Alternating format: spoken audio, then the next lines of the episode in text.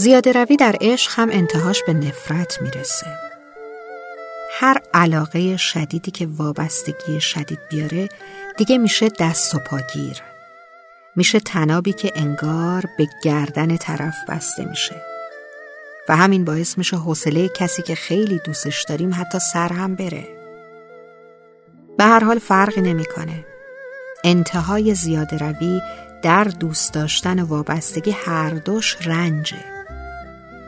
اونم رنجی بزرگ که روح و روانمونو داغون می‌کنه. هر چند سال طول بکشه و هر چقدر اندوه دلمونو آزرده کنه بالاخره باید بفهمیم که ما اومدیم که به وسال برسیم و بعد فارغ بشیم. اومدیم که برسیم و بعد یه روزی از دست بدیم.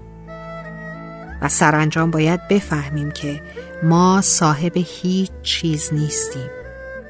هر چی که داریم موقته.